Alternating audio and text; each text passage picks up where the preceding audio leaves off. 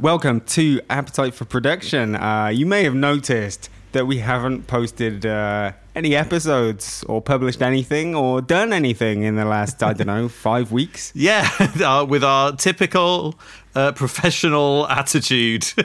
We just kind of disappeared for a bit, but now we're back, kind of. Yeah, we usually are very good at keeping things consistent, but yeah, we're back for a sec because basically my life has been spinning out recently. Who could have predicted this happening when you decided to irresponsibly extend your family? Yeah, having a second child, and that second child is going to be a banger, and it's going to be... It's a forthcoming release, which is coming out in under 2 months. And James, look, you wanna under-promise and over-deliver on the kid front, I think. Don't get people all hyped when this kid could be a dud, for all we know. No, it's fine. I am under-promising. It's going to be great. But yeah, it's been dealing with pregnancy in the last few months, which, as you may know, gets harder and harder. I know that because I'm the one who's pregnant right now, right? Yeah, well, I think we all know that it's the man who really suffers when the wife is pregnant, right? That's generally regarded to be the truth. Yeah, right? I've just got this sore elbow. It's just. Oh, mate, those are the worst. Oh God, so awful. Slightly annoying from doing more manual tasks than usual.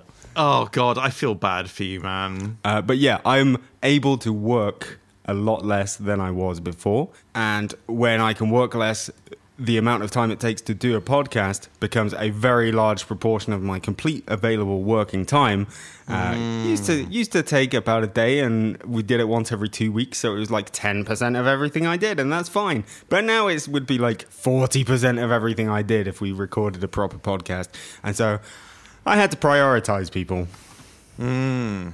And that's very sad. Well, I think it's very foolish to prioritise your family over our kind of vain podcast that we do, but whatever, you know. Yeah, it's been quite interesting because since we sort of stopped putting loads of episodes out, we do have 5 new patrons. No, God, really? yeah, I don't know, maybe they were looking for more content, which you can find we've parked the Patreon now, right? I haven't done anything to it yet, but... Oh, God, James, so irresponsible. Hey, look, if we're not putting out episodes, it's not our fault, is it? No, kind of is. But listen... Wow, what a scam. First and foremost, a big 5 thank yous to John McCaffrey, Olive June, Financial Slave, Alex Disrushes? I don't know. Alex, Jeff. Thanks, Jeff. And Ethan Eisenhardt for becoming patrons recently. But I'm going to say now, to all the clams, all the patrons, anyone who gives us money, feel very, very, very free to freeze or delete or whatever your subscription, because we're going to be gone for an indeterminate amount of time from now. I don't know how long it's going to be. Let's call it a temporary hiatus. I have no idea what's going to happen, but obviously my life's going to probably not get easier, but I don't know how much time there's going to be to work. I don't know how much time there is on.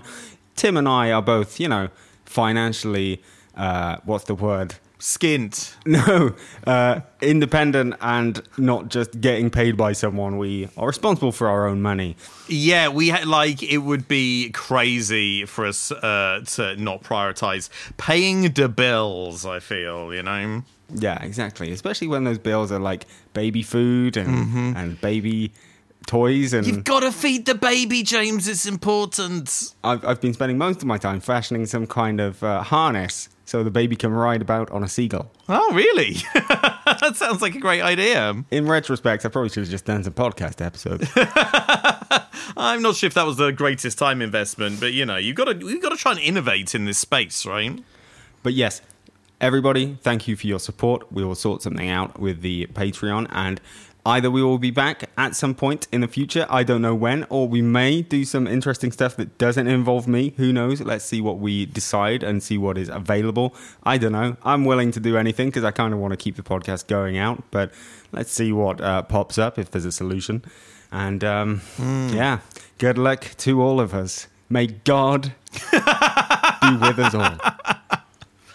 I mean, it does feel like society is basically collapsing in slow motion, and this hiatus is just one of the many symptoms of that. Do you know, it's a real pity, because I had an amazing idea for the podcast, James. Oh, yeah? What was your idea? I don't know if I've mentioned this before. This seems like it might be the sort of idea that I've already brought up before and have forgotten. But I thought we could change the name of our Patreon to Only Clams. That's good. This is the kind of gold that we're going to be missing out on. I love it. Free pics and vids. Yeah. Oh, yeah. Whether you want them or not. Yeah. Perfect. Shall we spend some time while we have each other here? Yes, these fleeting moments. Talking about some of the things that have happened. Let's talk about the people that have left us over the past year. Yes, that's a great idea. Also, there's some new synths that I want to talk about as well. I've had looks at the music tech news world. I saw that Rolly folded, which gave me a warm fuzzy feeling inside, and basically everything is right with the universe now. Didn't we have a conversation on a previous episode where we were like, this does not seem like a sustainable business model? Yeah, I think everyone who knows about the industry said at some point or another, like, this is not going to work. I mean, the keyboards thing, they did better than most people would have expected, and they affected a lot of change within the industry.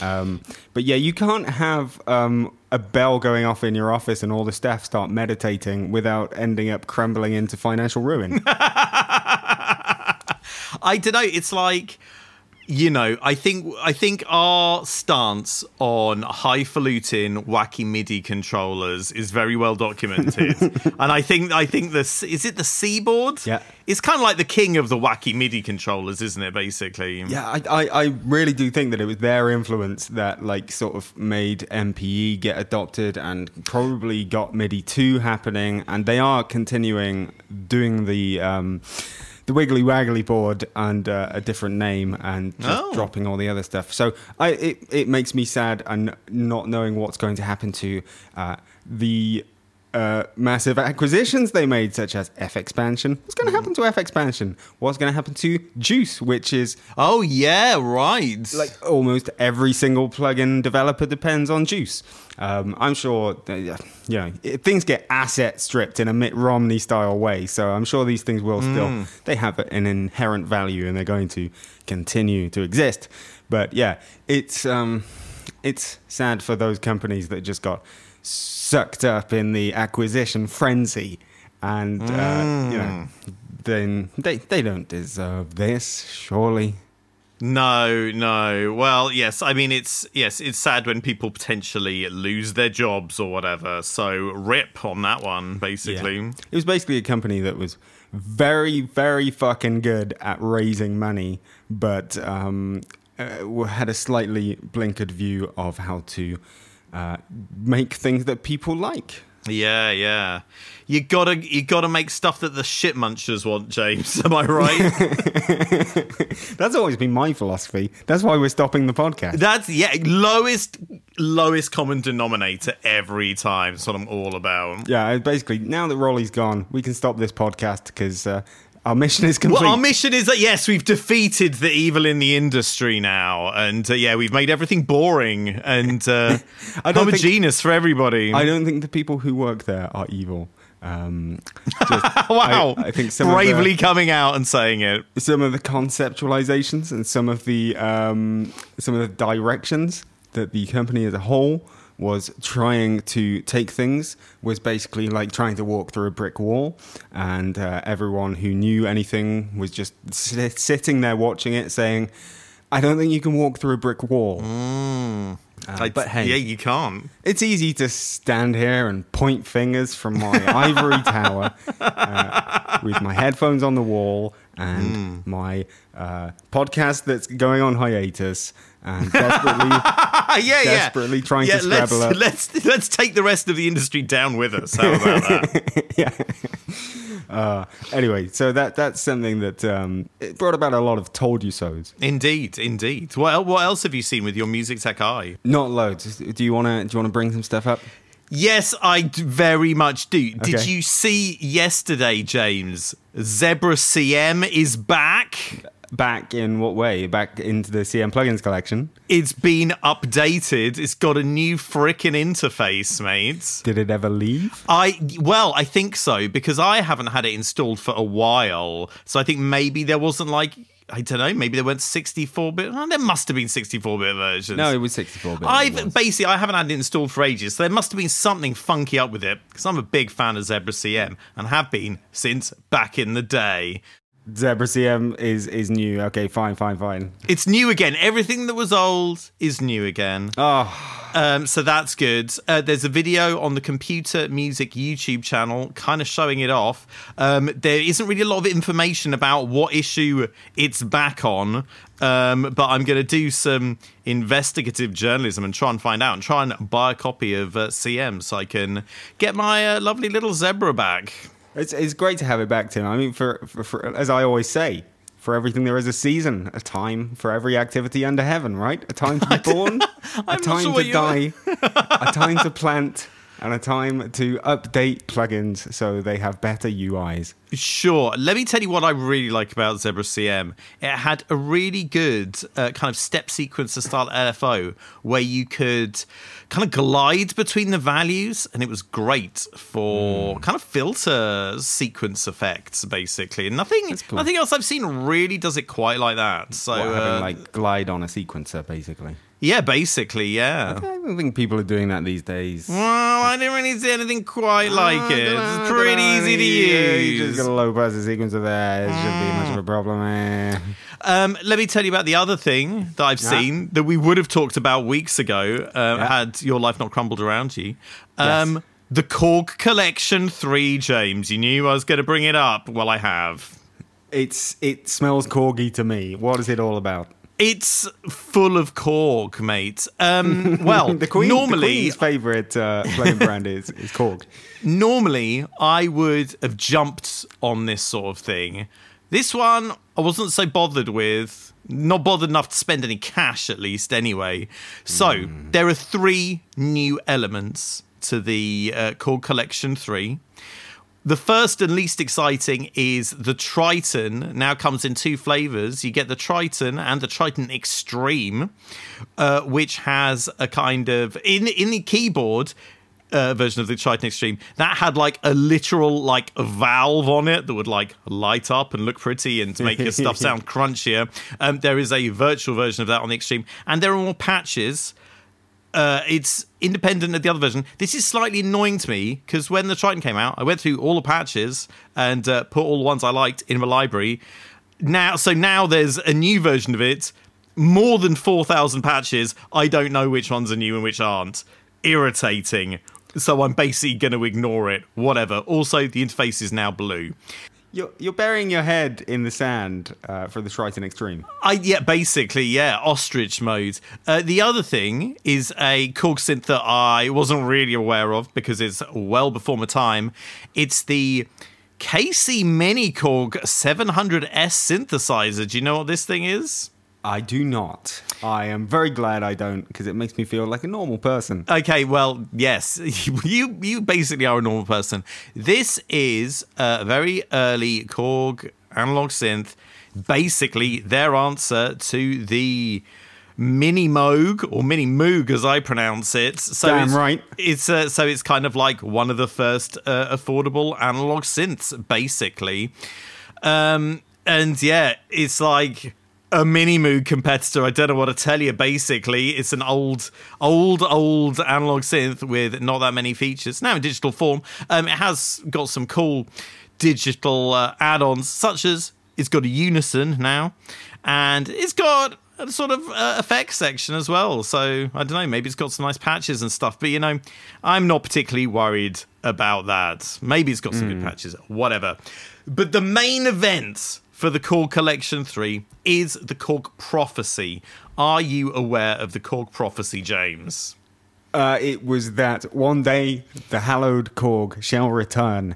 And yes, exactly. There will be a chosen one. His name will be Neo, and he will bridge the gap between virtual and real worlds. He will judge all the other synths and look, their flaws. Let me read to you some stuff from the Korg Prophecy Wikipedia page, which is that is hardcore journalism. This is what journalism is now. I'm just going to read a little bit. You've also got to remember, if this is really journalism, you've got to call this research as well. Yeah, this is research. I'm putting my watermark on this. I did this research. Okay, so offering assignable knobs, a log controller in quotation marks, a combination of modulation wheel and ribbon controller assembled like a sausage, and many other controls sources. It invited players to tweak and shape the sound, both easily and quickly. So basically, it's got 13 DSP modes, which vary from sort of virtual analog stuff to kind of stuff that's a bit like FM, and some physical modelling stuff. And this is all shaped like a sausage. Well, the log controller, in quotation marks, is assembled like a sausage. Don't really understand what that means. It's in a pig's intestine, I guess. Is that what that means? Log controller. Yeah, have a look at my log controller. Get your fingers on it. I just see circuit boards. It's just like a modulation wheel with a ribbon controller on it, basically, in a vaguely sausagey shape. Yeah, that's vaguely sausagey, and it's got a screen on it. It's assembled like a sausage. I think, yes, it is assembled very much like a sausage. Yeah. I'll put my stamp of approval on that one. So, yes, I remember this being in Future Music loads back in the day when I was a wee lad, just a reader of the mags and everything, and it all seemed very exciting. Obviously, I didn't have any money, so I didn't have one. You may be familiar with the sound of the Korg Prophecy because it did the twinkly arpeggiator noise on Prodigy's Firestarter. Mm-hmm. So its sound will be familiar. To be honest, though, the virtual version, I don't know if I'm really bothered about. It's some kind of real old school virtual analog stuff and some physical modeling and some kind of simple FM. Even though I said in basically what was probably like the previous episode we did to this that I was interested in the early virtual analog stuff, I'm not particularly interested in the Prophecy. And so I haven't upgraded. But if you want to upgrade, you can pay $100 to upgrade from Korg Collection 2. Or you can buy it new. I mean, it's probably a few $100. And there's a demo version, so you can try these things out in the comfort of your own computer if you really want to. I'm seeing on their website what this thing looks like, and yeah, fair enough. But they've moved the sausage. They've still got the sausage, thank God. Yeah, I mean, you've got to have the sausage. They've moved the location of the sausage down to the corner of the plugin. It's like, you know, that sausage should be center stage. Mm-hmm. Right in the middle of the keyboard, basically. Yeah. So, yeah. So, you know, it's all okay stuff. But what I really want, Korg, is I want the flipping Trinity and I want the flipping O1W. Can we please have digital versions of those? You can have all of my money. How about that? Yeah, if that's what you want. That is what I want. And I don't have room. I don't have room for the hardware, James. It's cramped in here.